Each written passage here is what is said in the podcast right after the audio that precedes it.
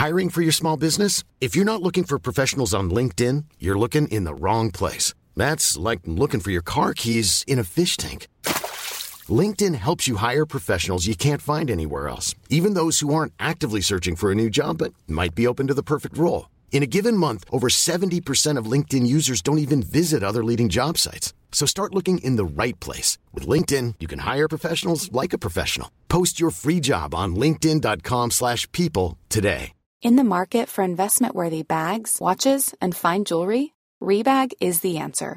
Rebag is a luxury resale platform where each piece is carefully inspected by experts to ensure quality and authenticity. Use Rebag to buy and sell finds from the world's top brands, including Louis Vuitton, Chanel, and Cartier. Head to Rebag.com and get up to 15% off your first purchase as a member with code REBAGNEW. Shop today at Rebag.com. That's R E B A G.com. And use promo code REBAGNEW for up to 15% off your first purchase as a member.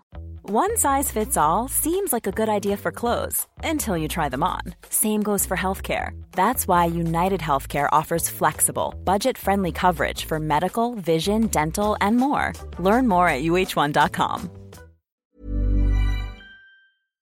Hello? Hello? Podcast Network Asia. Kuda ng kuda, sila'y di mapigilan. Talak ng talak, di rin mapagsabihan. Kaya yan na,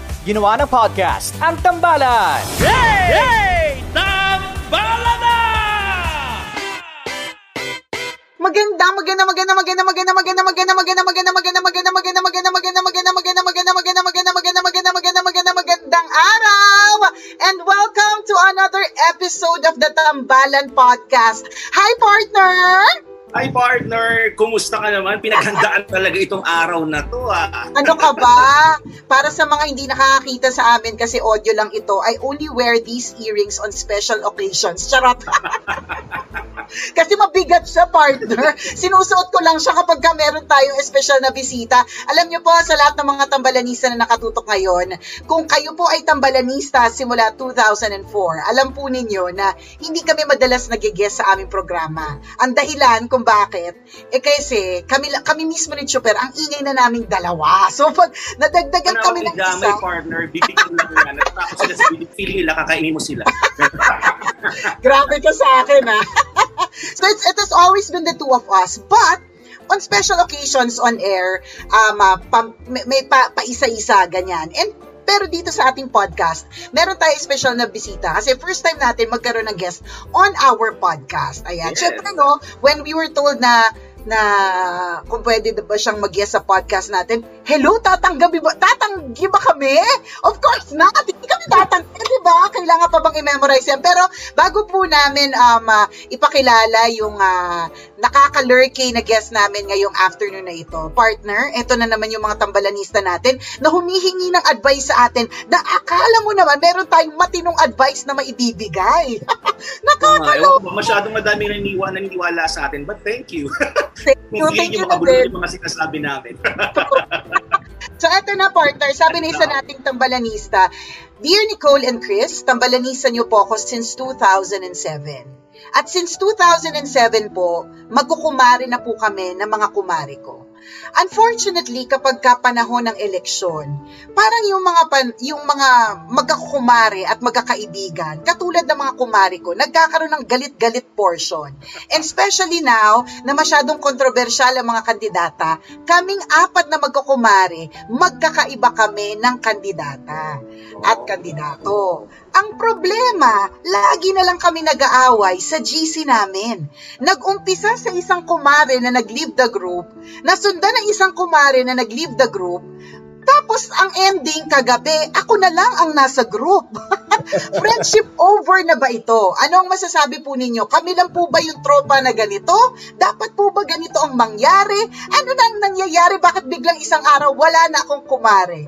Thanks Nicole and Chris and sana po after the pandemic eh magkaroon na po ako ng chance na ma-meet kayo in person. Ayan partner. Mga eksena ng Oh, mga parang lahat tayo makaka-relate dito. Correct. Totoo yun, ang dami nating mga kaibigan da, dati pero dahil ah, nagkaiba tayo ng iba't ibang paniniwala sa isa sa, sa isang politician, parang hindi tayo nagkasundo to the point na nag-away-away. Ito, uh, worst, uh, nag-alisan sa group chat, di ba? Di ba? Lahat tayo makaka-relate dito. Correct. Ang nakakalurking dito, Okay. partner, unfortunately ha, tuloy sasabihin ko, Mars, kapag nanalo yung kandidato mo, ang nakakaloka dito, hindi ka kakilala ng kandidato mo. Di ba? Yung mga kilala mo dati na minahal ka mula nung panahon na may kang pimple sa ilong, madumi yung gilid ng ilong mo, yung mga panahon na nandyan ka sa lusak, di ba? Yung mga, yung mga tao talaga who, are- who really mean so much to you and you mean so much to them, sila yung mawawala. Parang, parang, parang Correct, hindi correct. tama. Alam mo, I think, I think partner, no, dahil nga itong uh, tambalanisa nating ito ay concern, ay feeling ko ikaw yung mas, mas malaki ang pangunawa. So, ikaw na lang yung umintindi and try to bring back the group together. I don't think it's right na mag na mag-away-away nang dahil sa kandidatong utang na loob, hindi ka naman binigyan ng limandaan. Charot! Binigyan ng limandaan! Siguro kung binigyan ko ng 5-5, di ba? Sige, pwede, Diyos. Charot lang yun, no? Hindi, hindi po tumatanggap si Nicole Leal. Hindi ah. Hindi po ako 500. tumatanggap. Hindi po ako tumatanggap ng 500 5 lang. 60 jeans dapat na joke. Partner, 'di ba? I I think ah, I think itong itong Dear Nicole and Chris na question na ito, magandang itanong natin una sa ating espesyal na bisita. Yan bilang lagi siyang it's one of those um questions always being asked. And right, katulad nga na sabi mo kanina partner, no. Ang daming relate dito. Nag-away na magkakaibigan, nag-friendship over, magkakamag-anak na hindi na magkamag-anak ngayon, nang dahil sa differences in political opinion. Kaya naman po, eh very excited po kami ngayon na marinig ang kanyang mga opinion. Hindi naman not necessarily about politics kasi ayaw talaga namin yan. Hindi namin pinupunta ni Chuper yan kasi takot kami sa bashing. Hindi kami masyadong matapang pagdating sa ganyan, di ba? No? Pero ah, we'd like to know. Partner, ikaw na mag-introduce sa ating napaka-special na bisita for today. Siyempre mga kaibigan, pinagandaan namin ang araw nito. Hindi na namin pa, pa, patatagalin pa. Siyempre, walang, ah, walang pwedeng ah, hindi makakilala sa kanya. Pag Pinoy, kakilang, kilalang kilala mo to. And even, ah, di ba, um, ah, internationally, di ba, kilalang kilalang tao ito. The King of Talk, ah, mga kabisyo. Please welcome, Boy Abunda. Yay! Tito Boy! Welcome Maraming to the salamat. podcast! Ang saya. Alam mo ito yung tipo, kasi hindi naman ah, nakikita, nadidinig lamang, pero nakangiti ka habang nakikinig. I love the way you open the show. Na magandang, magandang, magandang. Ah, hindi ko lang alam kung sinong nauna sa inyo ni Whoopi Goldberg, ikaw o siya. Pero palagay ko, Ah. iiyak ka ni Whoopi. Palagay ko, idol niya Diba? ako. the way she opens uh, the view is, um, ito yung mga commonalities. Alam mo, Nicole, uh, sinasabi ng iba na bakit ba minsan nagkakapareho? Ganun talaga, uh, pare-pareho ang wavelength. How do I open a show? You've been doing this show for a long time and then one day you sit down and you say, how do I actually open and, you know, be different? So, kayo ni Whoopi, pero kayo ng pag-iisip, di ba? Ang sarap panoorin. Ang sarap panoorin. Chris, maraming salamat. Uh, maraming salamat sa inyong mga taga-subaybay. At uh, sabi nyo nga, hindi kayo madalas magkaroon ng bisita dahil kayong dalawa pa lamang ay maingay na nagdagdag pa kayo ng isang maingay. This is going to be fun. Tito This Boy, is going to be fun. Yeah, I'll, I'll go to your question. yes! I'll Ano take a different, dito? I'll take a different tack, Nicole. Sa panahon ng eleksyon, sa panahon ng eleksyon, ang aking pananaw, this is my personal opinion, okay sa akin yung mag-away-away, huwag lang magpatayan. Okay sa akin yung ah, debate, okay sa akin yung argument. Mas delikado sa akin yung nag-echo chamber. Halimbawa, apat kayong magkukumare, tapos ang pili mo si Isko Moreno, o di kaya si Lenny Robredo, o kaya si Bongbong Marcos, o di kaya si Manny Pacquiao, or ngayon pinag-uusapan, as we tape um, this particular episode, hindi pa alam kung si Sara Duterte ay presidente o kaya uh, vice president.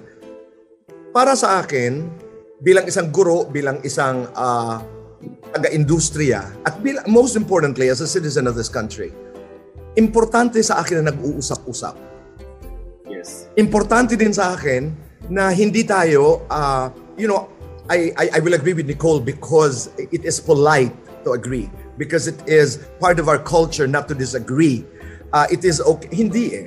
Kailangan, we, we need to disagree. You need to hear me out. Ang, ang iboboto ko ay sa ganito dahil ang masama ay yung kahit naman anong bagay na sobra ay masama. Huwag naman kayo magsaksakan, magpatayan, mag, you know. The, the unfriending, I think, in today's uh, generation is is close to a crime. Baka naman pwedeng you can disagree with civility, ika nga. Yes. O- okay siguro yung hindi kayo mag-usap-usap ng uh, dalawang linggo. But you know, pag nagkakasalubong mari, halika nga dito, mag-usap nga tayo. Huwag naman natin pagpalit yung ating pagpili ng presidente uh, uh, sa ating uh, pagiging magkaibigan ng uh, 40 years or 30 years. But remember, para lalo na sa mga uh, tambalanista, ika nga, do not be afraid to disagree. Do not even be afraid to annoy. Kasi pag nakaka-provoke ka sa isang tao na mag-isip, tama ba itong desisyon ko? Ay lumalawak yung perspektibo ng taong yun. Halimbawa, ang iboboto ko ay A, tapos ikaw B. I'd like to I'd, I'd, I'd like to ask you why. I'd like to find out why you think the way you think. Pampalawak yun. Ako nga, Nicole, Chris, ang sinasabi ko ngayon, ah, dahil sa pandemya, dahil sa marami natin pinagdaanan bilang bayan, I'm encouraging uh, what I call home activism. Dalhin natin yung pag-uusap tungkol sa politika sa ating mga pamilya. Let's talk to our children, to our siblings, to our parents, or mothers. Sino ho ba ang inyong iboboto? Para mas lalong ma-emphasize yung sanctity ng botong yun. Hindi yung hindi yung dinadala mo ang debate sa bahay para ah, dapat ikaw agree ka kasi anak kita. Dapat agree ka dahil pinsan kita. Hindi. Magparinigan tayo. Ah, mag let's let's listen to each other. Dahil doon mararating natin yung enlightened choice. And remember, an enlightened choice is not tantamount to agreeing to a friend or you know or, or to a sibling. So, tayo culturally kasi hindi tayo minulat na debate. You know, there's a Russian saying that goes, uh, the truth is born out of argument. Hindi tayo minulat, it is okay to disagree. Sabi nga nila, agree to disagree. Ako dinudugtungan ko yan eh. Disagree to agree. Di ba? Para mas agree. para para mas lumawak. Tama. Bakit ba si Bongbong ang gusto niya? Bakit ba si Lenny ang... And then, do a debate. That's okay. That's okay. Ah, para para may katahimikan ka, para merong kang... Di ba, there's a certain kind of... Um, well, the word is equanimity. May, may balance ka sa puso mo na, I made the choice. I made, and I will stand by my choice. But Right. also, do not be closed. Also, you should be open. Ay, ay, ako, ayoko nang sarado eh. Ako may mga choices ako halimbawa, pero pag naririnig ko ang mga points halimbawa ng kaibigan ko, pag uuwi ko, nag-iisip ako, oo nga, no? May points siya. And it, it must, at, at saka yung mga paghihiwa-hiwalay, nangyayari talaga yan sa politika because politics is personal. Totoo yun. Napaganda Ayan. yung sinabi, partner. Very Partner. diba? Pero ako tama din ako. Parang ako din personally, I, I, I, I'd rather value the relationship. Pwedeng mag-argue, pwedeng mag-debate, but at the end of the, the, the argument, ah, doon na yun, doon na natapos sa at the end of the day, pag nag-dinner na kayo, magkakabati na ulit. Hindi pwedeng, hindi ko nagustuhan yung opinion mo doon sa, sinabi mo kanina, hindi ako sasabay ng dinner sa'yo. Diba? Or, or worse, wala na, alis na ako sa, sa, sa group chat. Ah, importante, kahit magkakaiba tayo ng opinions pag, pag, pagdating sa, ah, sa politika, di ba? Um, pinapahalagahan pa rin natin yung relationship natin. Of course, with our family, with our kumares, with our, uh, with anyone else. Parang, uh, di ba, mas, mas importante yun. And maganda din talaga yung sinabi ni, uh, na Tito Boy, um, importante pa rin yung, yung inner peace. Pag uwi mo sa bahay, di ba pagkatapos mo makipag-debate, matutulog ka, alam mo wala kang nakaaway. Kapag debate ka pero natuto ka, and magkakasundo pa rin kayo sa opinion. Mas importante, hindi ko talaga yun. saka, Chris, you your inner peace when you go Ito to yung bahagi ng ating kultura, Chris, na dapat kinu-question natin. Ito yung binabangga natin na dapat, kaya hindi tayo kasi minulat eh, that it is okay to actually ask. It is okay to examine. It is okay to explore. Hi- hindi yung, hindi nangangahulugan na pag umagri ako sa iyo, mahal na mahal kita. Hindi eh. Yeah, the, the echo chambering para sa akin in the context of politics and in the context of many decisions that we make, para sa akin is very dangerous. Kasi ah, inuulit lang, tayo, ako, ah, lumaki ako sa henerasyon halimbawa, madalas namin yung pinag-uusapan ito ng nanay ko, my mother who was a teacher. Bakit hindi ka katulad ni? Bakit hindi ka gumaya ng anak ni Mrs. Santos? Napaka-simple. Kaya, sub, ah, yung subconscious natin, ah, we have this proclivity to to blend. Kailangan hindi ako maiba. Kung hindi, Nagiging deviant ka eh. Ah, ay bakit siya orange ang damit? Ay bakit maikli ang buhok niya? Bilog naman ang mukha. Ay bakit blue ang kanyang na, na, na, na-translate tuloy doon na idinidefine mo yung expression ng kapwa base doon sa iyong pananaw. When in fact, you know, the earrings of Nicole are fabulous. You know, why, why are they fabulous? Because, because she says so. And that matters a lot. Yes. And that I say so. Hindi, yeah. I mean, amen to that. Hindi yung, uy, kailangan ba, we, we, we are, I, I, I don't know, we wired to, to be approved. eh. Magandang ano ko, ay, ma ito, ah, hindi eh. Ah, Kaya ako sinasabi ko, even as a public speaking teacher, stay true to your core. Right. Bumalik ka doon sa loob. Sino ka ba? Sino ka ba? Di ba? More than, ay, ayoko isuot yan kasi yung mga friends ko, ayaw nila ng ah, naka, naka-heels ako. No. Di ba? Na, so, in po, Correct. balik lang sa politics, yung echo chambering, wala, kayo-kayo. Ay, umari, ang galing-galing gani, ano, si, si Ping Lacson ang ating piliin. Ang agree naman ang isa. You're not learning anything. Di- kahit, kahit minsan sigurado ka na sa choice, just for the sake of uh, expanding, broadening your perspective, maganda yung nagpro-provoke. Maganda yung nagtatanong para lumawak ang iyong pananaw. Alam mo, um, I, I really love what you said about having a choice and not just a choice but an enlightened choice. 'Di ba? Dito alam mo partner sa sagot ni Tito Boy sa sa tanong na 'yon, naramdaman ko talaga yung mga advice na binibigay natin sa ere walang saysay. Naramdaman mo ba bigla? naramdaman ko biglang parang?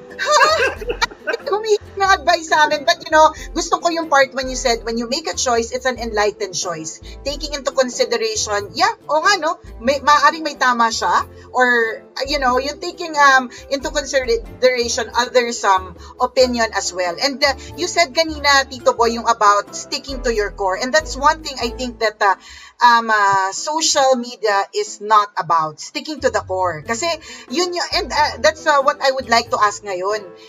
What do you think of social media? Is it actually a good thing or a bad thing? Kasi ang dami ng pretension, pretension sa social media sa totoo lang, di ba? People pretending to be this when they're not, di ba? And uh, you don't even know if it's true, di ba? Kaya nga, lagi, ito lagi namin sinasabi, Tito Boy, sa, sa Love Radio, na do not believe any everything that you see online. Kasi ma kasi we can pretend to be somebody else. Pwede mong uh, sabihin na lagi kang naka-boots na bonggang-bongga at nakatira ka sa ganitong lugar. Pero sa totoo lang, 'di ba? Ang dami mong ah, utang kay Aling Taleng sa Eskinita number 58, 'di ba? What do you think of social media and how it's affecting the people nowadays? It's nuanced. Walang tanong, it's not black or white. Hindi it's bad or good. You know, social media to me is a phenomenon. I am not savvy. I, I have a fan page on Facebook. I have a YouTube channel now. I am on podcast. Um, but it's, uh, pinanood ko, alam mo Nicole, during the pandemic, napanood ko yung mga kwento ni uh, Julian Assange, ni uh, Edward Snowden, alam mo yung uh, ibang ibang perspektibo naman tungkol sa internet, tungkol sa technology, sa social media. Ang social media, particularly what you're trying to discuss is, ako halimbawa, I'm not a fan of IG. Hindi ho talaga ako tagahanga ng Instagram. It's a curated world. Tama ka doon. Hindi mo alam Yeah. lalo na kami, halimbawa, nagpapa-audition for certain roles, no? Ah, nagpapa-audition kami sa ah, halimbawa sa social media. Ah, ito, go to the social to the IG accounts. It's a curated world. Um, it's a beautiful world. Now, marami ang takes dyan. Uh, everybody has the freedom to do whatever you want with the way you look, the way you speak, the way you project yourself. Pero ako, bilang isang manager, because I handle artists, gusto ko yung projection to a public na nakadikit pa rin, nakaangkla sa katotohanan. Huwag Yes. naman sobra. Oo. Yes. Because we are in the business of projection. Uh, yun ang pagkakapareho ng mga artista at mga politiko because we project. You know, we want the public to like us. We want the public to love us. We want their votes. We want them to watch our shows. So, best foot forward. Kailangan walang pimple at walang dumi sa gilid ng ilong. Kailangan eh maganda ang kutis. Um, is that natural in the business of show? It is. Pero nung dumating ang social media, nag-expand yon. That became everybody because today, Today is uh, everybody is a reporter, everybody's a star, everybody's a uh, everybody's a singer, everybody is a Yes. producer, everybody is a model, everybody is a newscaster, everybody is everyone. Everybody's So nakapatayon yun. Ano ang aking take? Uh, I'm not proceeding with caution. I'm enjoying it. Pero mas lalo akong dumidikit, Nicole, doon sa kung sino lang ako at sinong mga kaibigan ko. I don't lose my friends. I, I, I make friends uh, through social media. Uh, pero hinahawakan ko ng mahigpit yung uh, nung buhay pang aking nanay, ang aking pamilya, ang aking mga kaibigan. Kasi ito yung walang filter. Ito yung kaya pangalagaan. Pangalagaan yung mga taong ah, kilala mo. Hindi lang sa imahe, pero nahahawakan mo. Alam mo kung kailan nagagalit. Alam mo kung kailan masaya. Alam mong matatakbuhan mo, mayayakap mo pag ah, umiiyak ka. So I think we are in search of a balance. I think we're in search of a balance. We are in the middle of this whole chaos, revolution, if uh, you may. Um, na nangangapa pa tayo. Kasi kung panunuorin mo halimbawa yung global movement, eh bakit yung mga may-ari ng social media, Zuckerberg halimbawa, may mga rules siya sa kanyang mga anak, hindi pwede mag-Facebook at a certain age, etc. Sabi ko, bakit sila ganun? Ba't sila ganun? Eh, samantala, negosyo nila ito. Play creator. Yes. Oo. So may, may mga may mga may mga ganun, 'di ba? Yung uh, the, the major players of the world. So social media to me is halimbawa if you go to the to the to the word to the to the words social media if it's meant to interact to engage wag ka lang mawawala sa sarili mo Ah, tama yung Stick sinabi to the ko, core pa rin. Correct. At saka, do not lose your sense of what is right and what is wrong. And do Yes. not lose your sense of what is real and what is, I don't want to use the word fake, no? And what is, what is curated reality. Kailangan yun eh. I have a friend, halimbawa, na pag nagpo-post siya, tawa ng tawa siya sa sarili niya na, alam mo, boy, ngayon lang ako gumanda ng ganito. That's being that's reality. So, kanya-kanya tayo ng take, di ba? Pero tama ka rin na pwede kang lamunin. You, pwede ka talagang lamunin ng social media because there have been studies that say na may mga tao na nag-uumpisa maniwala na ang kanyang realidad ay yung social media. Hindi Right. Right. Ah, yun ang delikado. Kasi nagkakaroon ng disconnect yan na parang ang ganda-ganda ko, pagising ko itong aking look. You know, it, it, it becomes a problem. So, let's manage it. Merong kagandahan eh. Ngayon, ah, Nicole, ako dati, ah, every time I'd like to research, halimbawa, noong ah, nanalo si Maria Ressa nung Nobel Peace Prize, no? Ang tendency ko is to go back to research. Ano ba ang Nobel? Ano bang ginawa ni Maria? Ganun ako mag-aral eh, estudyanteng estudyante. It's so easy because you can Google, you can go to sites, you can go to Right. so many things. You can go to the conversations on Pinterest. At isa pa, doon sa mga nakikinig, remember you have a choice.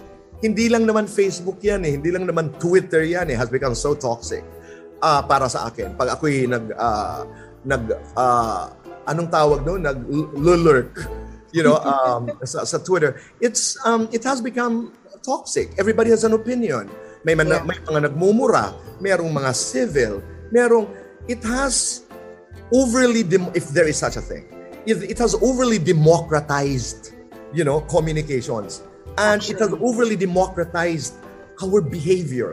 Na minsan may pagkakataon na, ito ba talaga ang essence of democracy that everybody has the right to say anything in whatever way he, she wants to say it? Tanong, di ba? Ang sarap tanungin ng sarili mo. Kaya ako, pamangking ko, mga ah, staff ko, we, we talk. Ano ba ang tama? Ano ba ang hindi? Huwag natin mawa, huwag mawawala yon. Because whether you are on social media or not, yan ang compass na hindi magbabago. Do not lose your sense of what is real and what is not real, what is wrong and what is right. Huwag nating kakalimutan yan, partner. Kung if eh, kung tayo ang sasagot dun sa sa tanong na yan tungkol sa social media, ang sasabihin natin, huwag mawawala yung kung ano yung totoo sa hindi. Pero si Tito Boy, no. What is real and what is not fake but curated reality. That's right. So, isipin mo yan. di ba? Ibang level lang ano, ng talino. Parang sarap makipag-usap paghapon, no? Actually, kaya nga alam mo, Tito Boy, Tito Boy, there's one question that always being asked from us. Nasabi ko, partner, pag, pag nakausap natin si Tito Boy, itanong natin kasi ito yung isa sa mga questions na laging tinatanong ng mga tambalanista sa atin. If you were to choose between passion para sa iyong trabaho, yun, um, uh, following your passion, or going for a job that pays well, which will you choose? Laging tinatanong sa amin yan, Tito Boy. Tapos may mga sagot naman kami, pero bakit parang feeling namin laging tinatanong, baka hindi namin nasasagot ng tama. Feeling kami dito sila parang triggered sila sa mga sinabi namin. Parang gano'n. Pero maganda, pa rin, maganda rin naman kasi kung nag-disagree sila, ibig sabihin na, di ba, may, ano, may, may discourse na mangyayari, which, yes. which is actually good. So kaya namin, hindi sapat yung sagot namin siguro sa kanila. kaya uh, kung ano din yung mga comments nila sa amin after that conversation. I'll, I'll, I'll take a personal tack to answer that question. Kasi again, uh, parang fast talk, no? Hindi, it, it's, it's very nuanced eh. It's not uh, between passion and a job that pays well. Um, it's by stages. I'll make it very personal. There was a stage in my life when the answer to that was I started with my life having nothing but passion. I didn't know what was going to happen. I just wanted to do what I wanted to do. I just wanted to do things that made me happy. Bata ka eh. Kaya mong masugatan, kaya mong uh, mawala ng dugo, uh, makaka-recover ka eh. You're young. Uh, you have enough time to do that. So you started with passion. And then I went through a stage when, sandali muna yung passion, I have to eat kailangan naman yung uh, may kikita naman ako ng konti. I mean, magtatrabaho ako because I wanted to be able to provide the best life for my mother. So, it's by stages, my passion. My the ideal, the ideal of course is when you're able to do something with passion and you get paid well. Pero, Nicole, kasi ako I have to be fair. If I were ngayon at this point in my life, if I were to choose between uh, a job that pays well and being allowed to do a job that happens to be my passion, I'll go for passion. Kasi nag-ipon na ho ako eh. Naka, I, I, I am stable. You know, but if you were to ask me that question when, let's say about 20 years ago, I would have said, give yes. me a job that pays well. Give me a job. So doon sa mga nagtatanong, ang tanong ko, nasaan ka ba sa buhay mo? Yes. Can you afford, can you afford, or not just afford, magiging masaya ka ba kung gagawin mo yung trabaho because it is your passion? Or will you be okay uh, kung ang trabaho mo ay wala halos bayad but you know, it's all passion? So it becomes personal. Hindi ka pwede magdikta na no, you should do your job with, you know, you should you should follow your passion. You should follow your passion or you should go for the job that pays. My question is, sino ka ba at ano ba ang kailangan mo? Yan. Oh, tama naman pala yung sagot natin, partner. Siguro marami lang tayo talaga. Mga Pero hindi totoo yan, stage by stage talaga.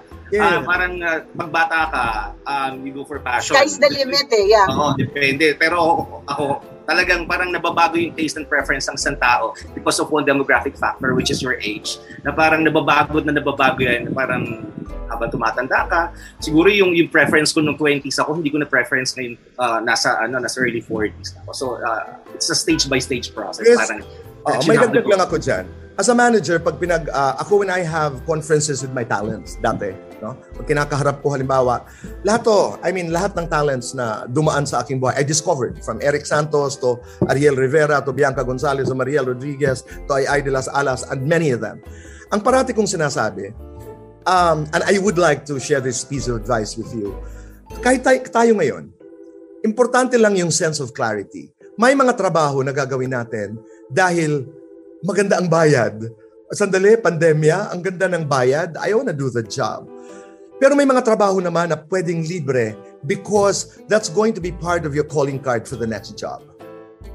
Importante yung clarity na yon.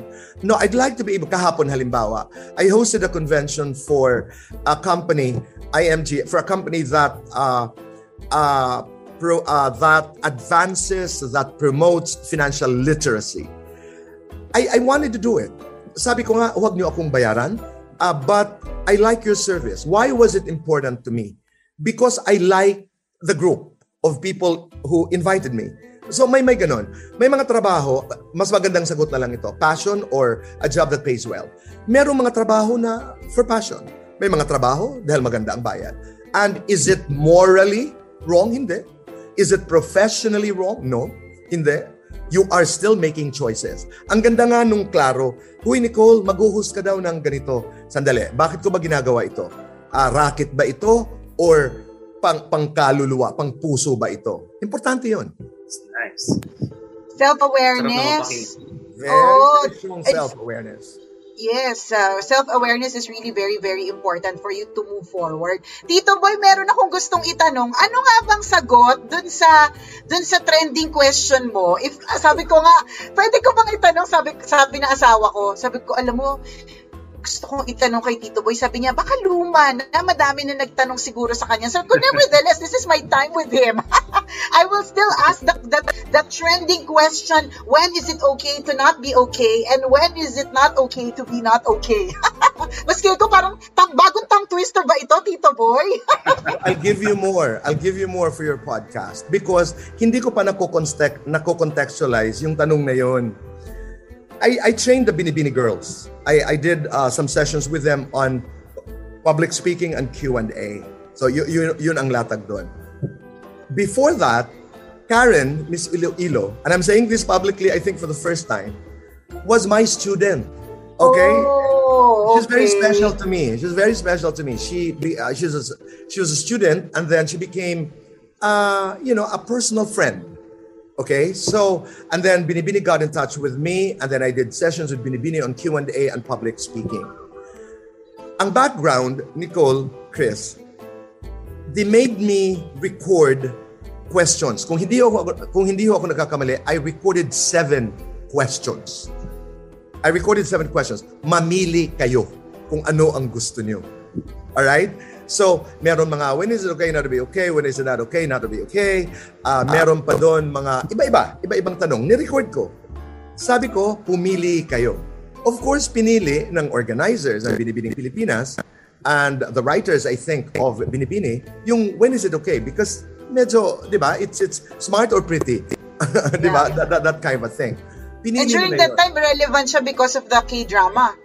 No, and even up to now also because It's Okay Now to Be Okay has mental health Yes. to it, diba? Yes. Pero uh, bago ko sagutin yan, I resented some some of my friends pero napag-usapan na namin ito na boy naman, was it even proper for you to ask, you know, uh, a tongue twister?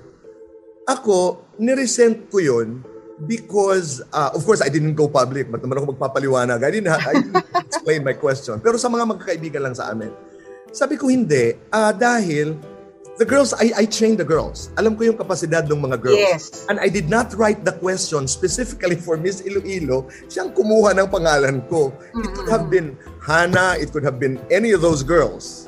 Okay? Because uh, meron pa noon nagsasabing, kawawa naman yung Miss Iloilo. Ah, hindi siya nanalo dahil sa tanong ni Tito. Hindi po. Ah, nakasulat talaga yun sa tadana dahil ako ang pangalan na nakuha niya. Right. Okay. So, when is it okay not to be okay and when is it not okay to be okay? Kung pakikinggan mo, tongue twister nga siya. It's quite interesting because within 30 seconds, you have to be able to answer the question. But when is it okay not to be okay? Simply delivers the message na lalo na sa pandemya, Nicole, not being okay is okay because you're not alone. It delivers that message na hindi ka mag-isa, na hindi okay. Kailan hindi okay ang pagiging hindi okay? Yun, loss, pag may namamatay. Oo, pag medyo may nagkakasakit ng grabe, pag nai-intubate na in the middle of COVID, in the middle of pandemic, it's not okay to be not okay. You know, ga- ga- ganun lang kasimple yung framing ng question. Pero alam nyo ang ginawa ko. I kept quiet about it because I felt I didn't need to explain why I asked the question. Pero ang ginawa ko, we made it into a song. It's now done. Uh, we made it into a song and I'm writing a book with the same title. Nice! Ang galing! Yeah, I Love am- it! Mm. So, ginamit ko yung pagkakataon and in, I, I want to do something positive out of that uh, trending controversy as to whether it was appropriate or was it uh, was it an evil question? so, libro na, you know, I, I'd like to be able to discuss when is it okay not to be okay and when is it not okay to be okay, not to be okay. And napakaganda nung awitin na ginawa ni Jonathan Manalo, performed by Angela Ken. I heard the first cut, the first recording, and it's a fantastic song. It's a fantastic song. And it's I hope we could- a book and a song. Yeah, so I and, First and time we ito hope we ha, could- Nicole, Chris, this is the first time I'm talking about it and I'm announcing, yes, it has become a song and it will be a book. Yay! And it's an honor for it to be first time na masabi Yeah. on our podcast. And we hope that we could play that song on Love Radio. Let's see. Yes. we- Yes, Let's see. thank you. Let's see about that. O, di ba? Partner talaga, nung narinig ko ka rin yung question, I tried to channel the beauty queen in me. And then I realized there's no beauty queen in me. So I wasn't able to answer the question. pero it is really, ano, it- it's a nice, ano, it has a nice twist to it na actually when given much time, madali lang naman din talaga siyang sagutin. Di ba? Ang ganda And lang. ang dagdag ko lang, it was not a new question to Karen. Uh, what I was trying to say, Oh. that's part of my workshop training. It's one of those questions. It's one of those questions. To, to people who thought that it was new to the girls, hindi. Uh, it, it, it's the kind of, que- hindi man eksaktong ganung pagkatanong, pero that question was not strange or alien to most Ah. of them. Alam nila yon. It's not the first time. Ah, especially to Karen because she was my student. Kaya nga the next day, when uh, dalawa, may mga nagkagusto, may tumawa, meron namang hindi nagkagusto, which is perfectly fine with me. So si Karen uh, sent me a text message, say, Tito, I'm really sorry. I am to blame. I take full responsibility. I know what I wanted to say. Dinagalang talaga ako. Ganun, ganun naman din talaga eh. Tito Oo. Boy, in our um uh, in our podcast, ang main theme talaga namin are stories. Mga kwento mula sa Mahiwagang Burnay. So these are stories uh, from our listeners. So real life stories ito. Most of them are success stories. So um and uh, kaya siya I think pumatok ng Bongacious is because P- Filipinos love um yung mga Mara Clara type, yung mga from rags to riches na type na stories at marami kami natatanggap na ganong klaseng kwento. Kung kung magkakwento ka ng kasi ayan tayo mabilis ah, ang daldal natin eh mag one hour na eh, 'di ba? Before tayo mag, mag would you rather or fast talk questions dito boy. If you were to um tell us, tell everyone kung ano yung masasabi mong lowest point, lowest point in your life, and then when when did you say na, ah okay, successful na ako kasi kaya ko nang bumili ng ganito kataas na upuan. Inuupuan mo dito, boy. Madali yun. Um, okay, mamimili lamang ako. Nagbenta ako ng encyclopedia, fire extinguishers, nagbenta ako ng ah, kung ano-ano para mabuhay. Pero I think one of the lowest was, hindi, ang dami talaga. Natulog po ako sa luneta ng halos isang linggo dahil wala kaming matirhan. Ah, kasama ang aking mga kaibigan, naalala ko pa yon dahil ah, sabi ko, dapat hindi tayo natutulog magkakasabay. Baka pagising natin, wala na tayong mga tsinelas, wala na tayong mga sapatos. But dumating ako doon, I remember I am a boy from Borongan, Eastern Samar. Napakahirap ng aking pamilya. Hindi man kami nagutom dahil masipag ang aking mga magulang. Pero sobrang hirap ang aking pinagdaanan. Lowest, nagkasakit po ako, 7-8 days, wala ho akong gamot, wala ho akong makain. Mag-isa lamang po ako sa isang kwarto sa ermita. Um, that could be one of the lowest. Pero hindi, ininda ko pa rin. Sinurvive ko ho yun. Um, nagpalakad-lakad ho ako sa Maynila na walang pamasahe. Minsan walang makain. Sa akin, fine dining na noon, yung kanin at saka inihaw na pusit, that was fine. And this is not to dramatize, to rhapsodize my story. Pinagdaanan ko po yan. Um, I opened the door of uh, doors of restaurants. I worked in a restaurant, uh, opening doors. Uh, I was an assistant to a Japanese uh, chef. Uh, kulang na lang ako mag-dishwasher, but I did wash dishes. So, pinagdaanan ko po yun. Yung panahon na sinabi kong, ah, ay, ano yan eh, tatlo eh, Nicole. Ah, dumating yung panahon na, ay, parang I'm on my way to somewhere. W- nung ako'y um, nakakapag-ipon na, alam mo, Nicole, Chris, the first deposit I had of 10,000 more than 30 years ago, close to 35 years ago, the young bank teller who received my 10,000 is now an assistant vice president for BDO, is still the same girl who takes care of my savings. Okay? So, ako, ah, noong ah, nakaka-afford na ako ng mga bagay para sa nanay, napapalipad ko na sa Maynila, nadadala ko na sa Baguio, sabi ko, ay, parang maganda na ito eh. These, were indicators. Lumalaki na mula sa maliit na kwarto, nakakapag-upa na ako ng apartment hanggang naging bahay na. But the very first time I built my my first house in Lipa, sabi ko, ay, I think I'm on my way to somewhere. Okay. Doon naman sa mga tlo na I am there, alam mo, in the celebrity business, and this is not meant to be witty, I, I, I think the journey, I'm still in that journey. Kasi hindi na lang pera eh. Nagbabago na yung, ang word na ginamit Definition. kanina, yung preference, nagbabago na ang perspective, nagbabago na ang value, hindi naman value system na fundamental, pero nagbabago na yung pananaw mo. So ngayon, ang hinahanap mo, I want to be able to to build a small uh, art school. So hindi natatapos kasi yung pangarap na yun eh. So, ay- so hindi ko pwedeng sabihin, I am there. Hindi pa eh. Ang, ang dami pa, at and I, I don't think anybody should stop. From one dream, you move to another dream. And you move to another dream. And you're grateful. I mean, in gratitude, you live that life.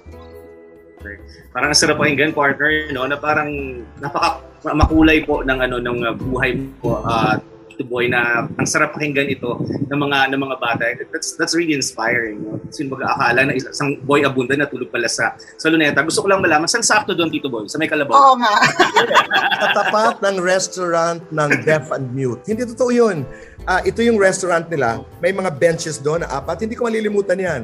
Ah, doon kami natutulog. Ang nanay naman at ako, nung ka- nagpupunta halimbawa ang nanay mula sa Borongan dito sa Maynila, ang paborito naming lugar ay yung likod ng grandstand. Nagdadala kami ng aming ah, tawag sa Waray Tejeras, the folding bed. Ah, tapos ah, nagkukwentuhan kami ng nanay doon madaling araw hanggat inaabot kami ng ah, sunrise ng may araw. Beautiful. I think there were some of the most beautiful moments I had with ah, nanay. May kwento lang ako para ano, ang kaibigan kong Gloria Diaz, hanggang ngayon, ay, hindi, well, well, I haven't spoken to Glory in a number of months, pero hindi yan naniniwala. Maniwala naman ako because she was one of our customers. She was one of our customers in the Japanese restaurant where I worked. Di, good, good, good afternoon. Uh, Rashaimase, good afternoon ma'am. Welcome to the restaurant. Blah, blah, blah. Sabi ni Gloria, maniwala naman ako nagtrabaho ka doon. Ang galing-galing mo mag-English na yan. Ang hirap hindi ka naniniwala. Eh. hindi ka naniniwala talaga. Sabi ko, Glory, kahit naman hindi ka maniwala, sinasabi ko lang na madalas kang pumunta sa restaurant na yon. At nagbubukas ang pintuan mo, ako. Yun. I love that woman. I I, I really love that woman. and uh, and we love your story as well. Alam niyo po sa mga tambalanista na nakatutok sa atin, ito po talaga yung uh, isa muling pagpapatunay na whatever your situation is right now, it will change. Huwag ka mawala ng pag-asa. Hindi porke na natutulog ka sa may riles, uh, nandyan ka na forever. There will come at there will come a time that you will own your own resort, you will own your own uh, country na mapipili mo lang kung sino yung mga gusto mong tumira sa bansang yan. Dadating yung panahon na yan. Claim it. Manifest, ika nga. Di ba? Alam mo, Nicole, susuportahan ko yan. Ang nanay ay mahilig sa malalamig na lugar.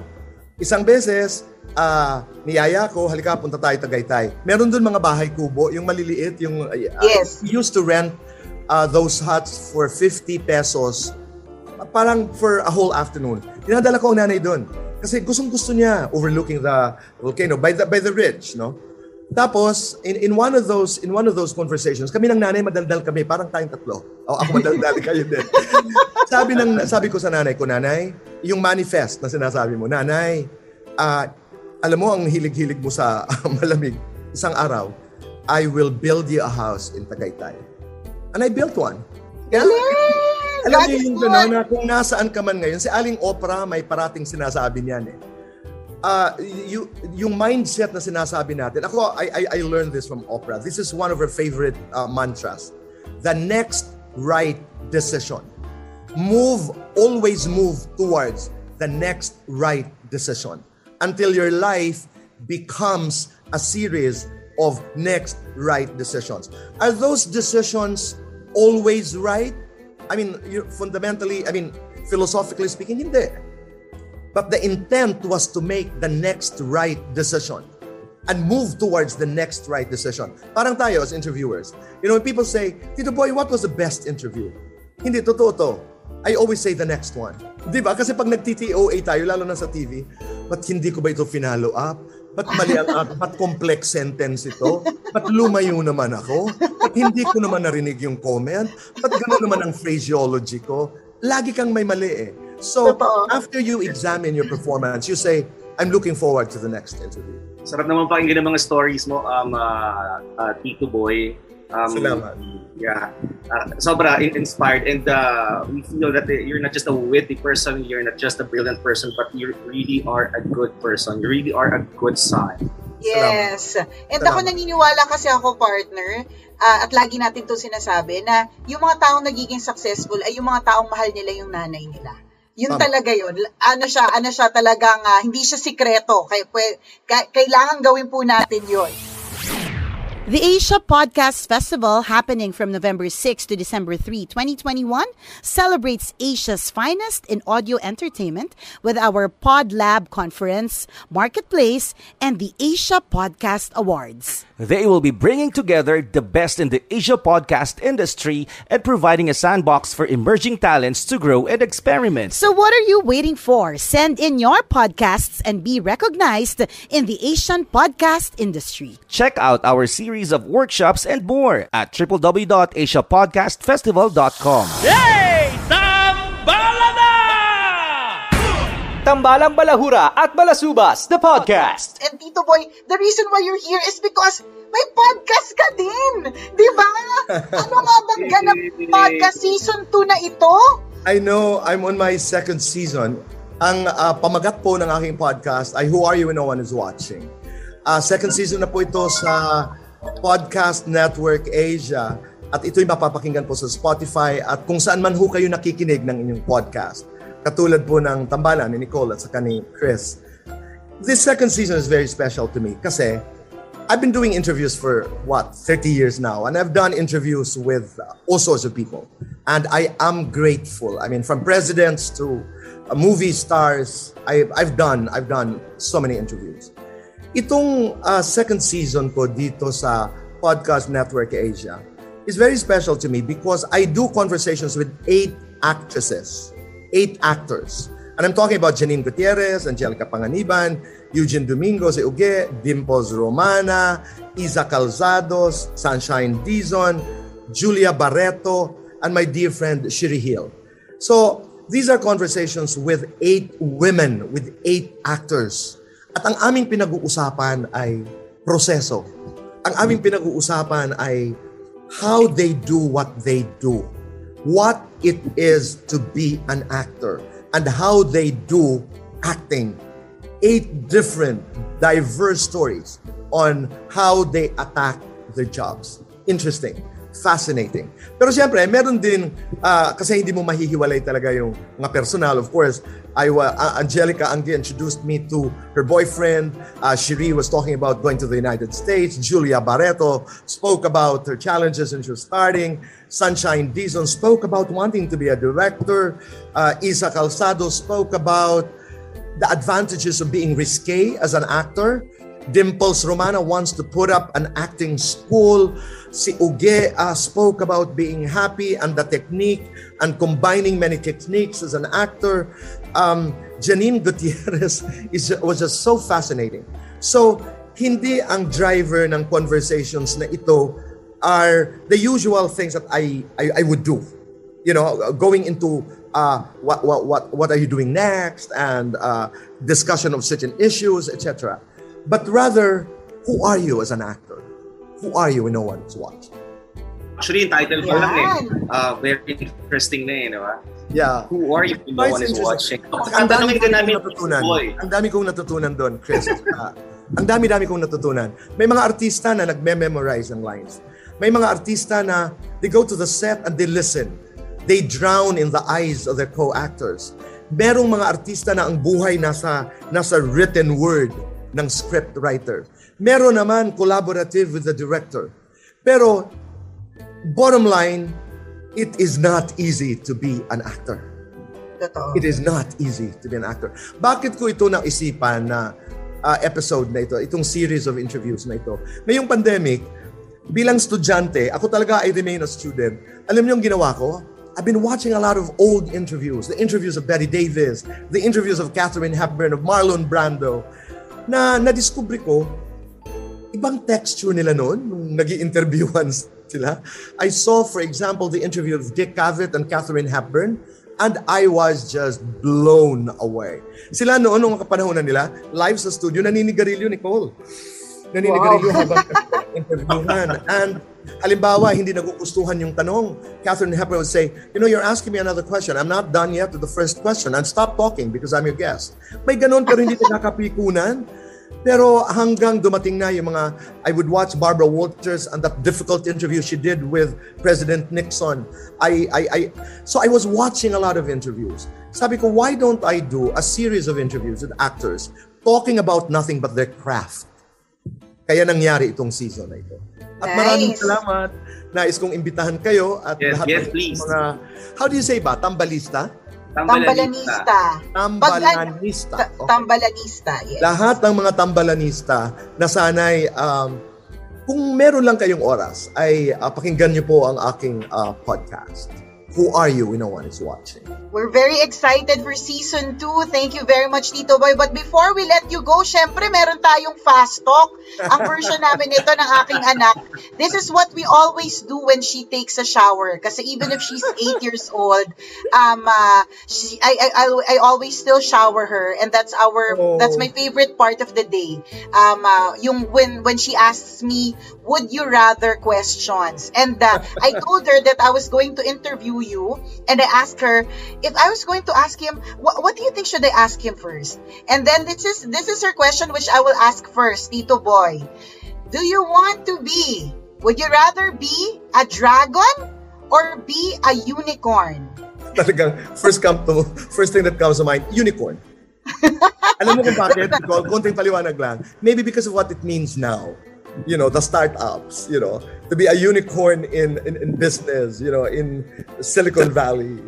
Yes. Oh diba i'll tell i'll tell princess that. Sneakers or leather? Oh uh sneakers. Favorite part of the day? Ah madaling araw ako. Early morning talaga ako. Not, not early morning as in 7 the wee hours of the morning.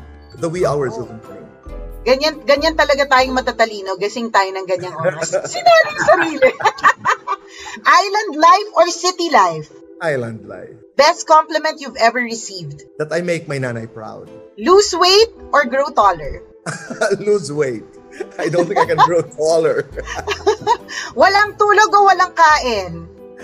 walang kain. And last question, cameras on or cameras off? On, on, on. Tito Boy, salamat! Salamat, salamat.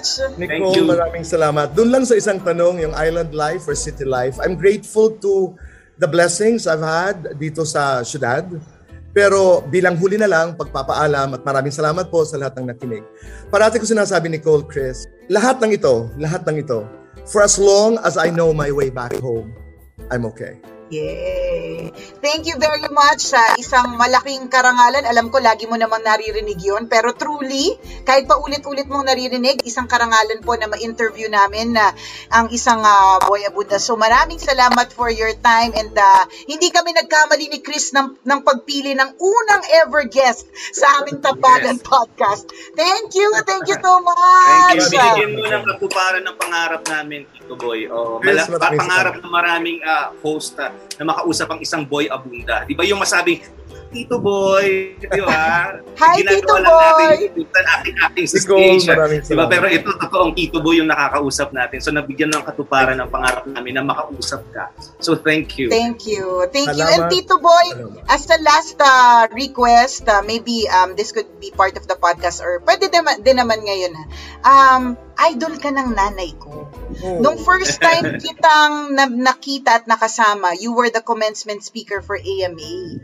At ang kabilin-bilinan sa akin ng nanay ko ay mag-video greeting daw para sa kanya. Eh kaya lang, I couldn't do that because you were on stage. I was also on stage. I introduced you. So after yeah. your talk, umalis ka na. Alangan namang umalis ako ng stage, di ba? So if it is okay with you to greet my nanay, her name is Franz Gaite. Nanay Franz, Nanay Franz Gaite. Ako po si Boy Abunda at isang malaking karangalan po at kasiyahan ang mabigyan ng pagkakataong ito na kayo batiin po ng magandang araw At ang nais ko po ay sana'y kayo'y uh, malusog at uh, kayo'y uh, sexy at kayo'y uh, masaya. And um, I have this pleasure to have uh, this conversation with your daughter, uh, Nicole, who continues to make you proud. And Nicole, without you probably expressing it, but you do make Nanay proud. So Nanay France, sana lahat po ng iyong mga pangarap, lahat ng iyong dasal sa iyong puso ay magkatotoo. May your dreams, may the desires of your good heart come true. And thank you for being the best mother to your children. And it is my prayer that they in return be the best children to you.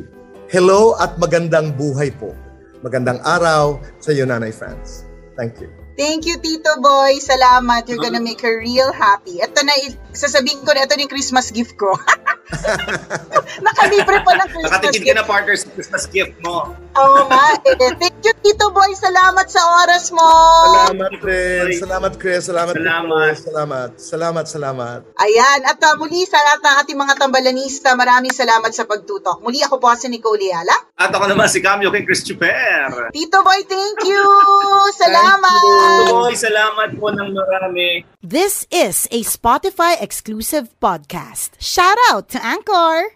The views and opinions expressed by the podcast creators, hosts, and guests do not necessarily reflect the official policy and position of Podcast Network Asia. Any content provided by the people on the podcast are of their own opinion and are not intended to malign any religion, ethnic group, club, organization, company, individual, or anyone or anything.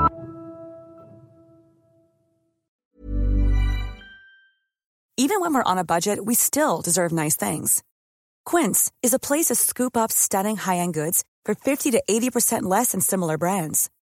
They have buttery soft cashmere sweaters starting at $50, luxurious Italian leather bags, and so much more.